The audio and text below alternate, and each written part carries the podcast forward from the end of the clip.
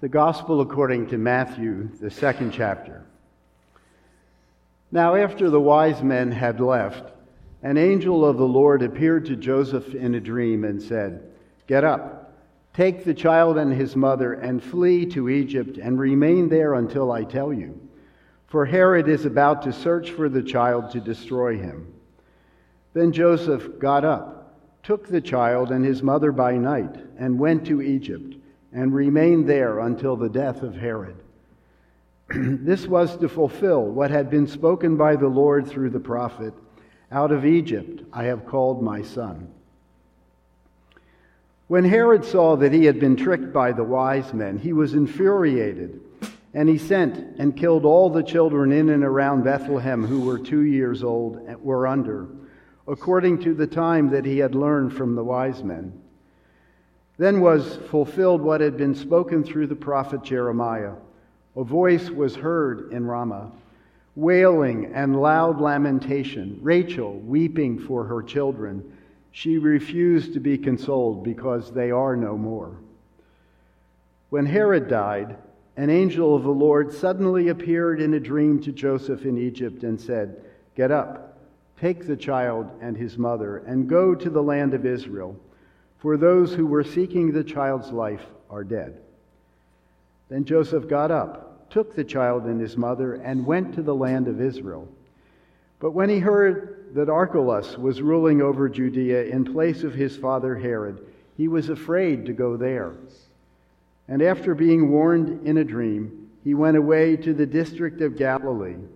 There he made his home in a town called Nazareth so that what had been spoken through the prophets might be fulfilled. He will be called a Nazarene. The Gospel of the Lord. You may be seated.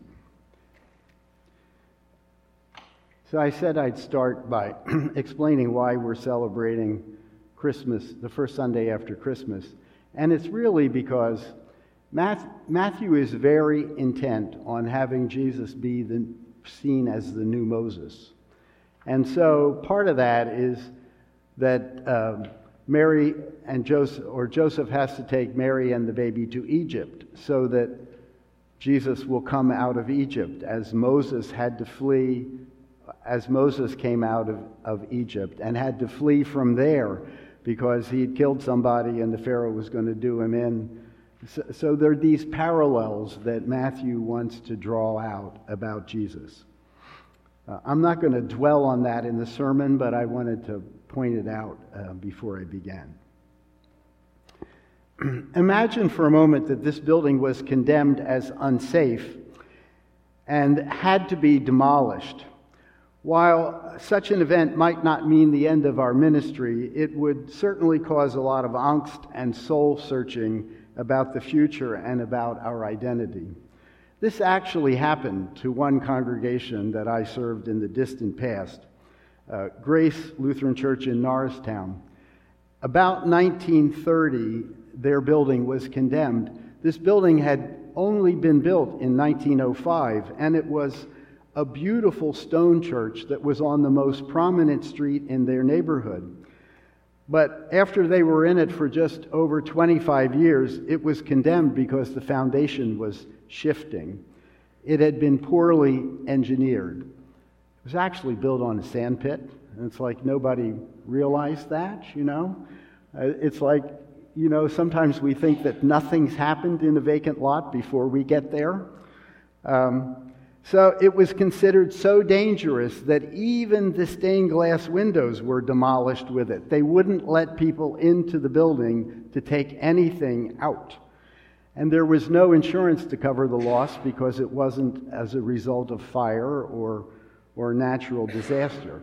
So the congregation had to start all over, and they built a very functional and ugly building eh, that they were in for the next 28 years till they could build something more grand, but it wasn't what they built in 1958 wasn't as nice as what they had built in 1905. Thinking about this, however scary, gives us some appreciation for the situation of Israel to which Isaiah was speaking in today's first lesson. Some of the people of Israel had returned from exile in Babylon, and Babylon was a beautiful modern city, and now they go back to Jerusalem, which was in absolute ruins. Their numbers were much fewer than before Jerusalem had been destroyed 50 years earlier. That was depressing, but what was most upsetting was what they found when they looked at Solomon's temple, which was a heap of rubble. The imaginary destruction of this building is not quite parallel to their situation because as Christians, we don't believe that God dwells in this building. Jesus has replaced the temple and temples and is with us wherever we go or where, wherever we gather. Remember, he said, Wherever two or three are gathered in my name, there I am in the midst of them. But the people of Israel did believe that God lived in the temple. And in fact, they believed that God lived in the Holy of Holies, in the inner sanctum, and he resided between the wings of the seraphim on top of the Ark of the Covenant. It was very specific.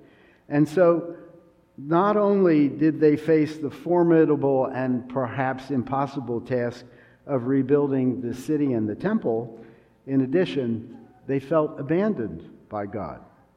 And it was to this feeling of desolation that Isaiah spoke words of hope.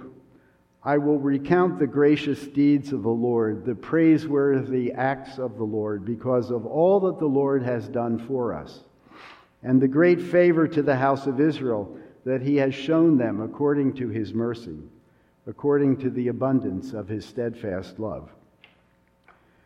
The Hebrew word hesed, which is translated gracious deeds at the beginning of this verse and steadfast love at the end, defies precise translation into English. It means love as a duty springing from a blood relationship. It's reminiscent of Paul's words about God's love in Romans chapter 8. Who will separate us from the love of Christ? Will hardship or distress or persecution or famine or nakedness or peril or sword?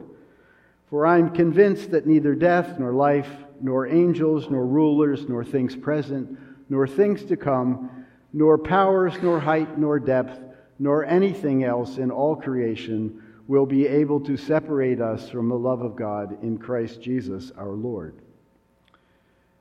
This is love about which I learned from my father's Mennonite family. These were people who spoke about the Lord in everyday conversation, and they were people of prayer. It is not unusual for them to say, Well, I'll pray for you, or I've been praying for you. My father was the oldest of 12, and as the oldest son of the oldest son, I had a role in shifting the responsibility for the family reunion at Christmas to my generation from my father's generation. I had to do that because sometimes I had to intervene to stop petty games that my aunts were playing with each other as the reunion got planned. Um, replications of the te- tensions of 50 and 60 and now 70 years ago when they were growing up together. One year, one of my younger cousins who got caught in the crossfire asked me why I don't get discouraged. I had to think for a minute. I mean, being discouraged by them had never even occurred to me. But then I said, it's because they loved me, each in their own way, 50 years ago when my sister died. And I will never forget that. Theirs was love in action, helping me tend the chickens, offering an opportunity for me and my brother to stay overnight with an aunt and uncle, my first mo- and only motorcycle ride.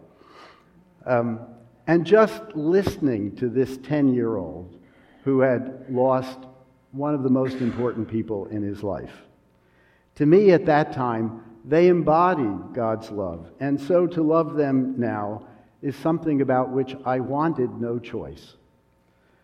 Isaiah recounts God's steadfast love not as a feeling that God has toward the people, but as actions.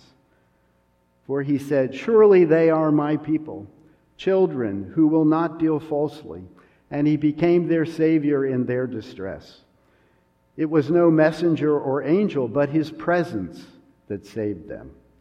In his love and in his pity, he redeemed them. He lifted them up and carried them all the days of old. God called them and saved them, not from affliction, but from the destruction that trouble could bring. God joined them in being afflicted and watched over them. This is what Jesus' birth is about. God is with us, not just sometimes, but always. God is afflicted as we are. It starts with Herod's attempt to destroy the baby Jesus. This is a foreshadowing of what happens in Jesus' passion and death. God is not one who idly watches or a coach who stands on the sidelines and shouts encouragement from the sidelines of life. But instead, in Jesus, we see that God is intimately acquainted with and involved in all of the suffering of humanity. In our reading from Hebrews, we heard, because he himself was tested by what he suffered, he is able to help those who are being tested. God has lifted and carried us. We may, like the people of Israel, sometimes feel abandoned and alone. But God has carried the people of Israel. As God carried the people of Israel, so God carries us. This is God's promise in sending Jesus to take on our life and our lot. We are joined to Jesus in baptism. We die with him in baptism and we rise to a new life with him. It is these promises that give us strength and hope to look forward to our future in the new year and always. It's because God is with us in Jesus and has joined us in this life, now and always. Amen.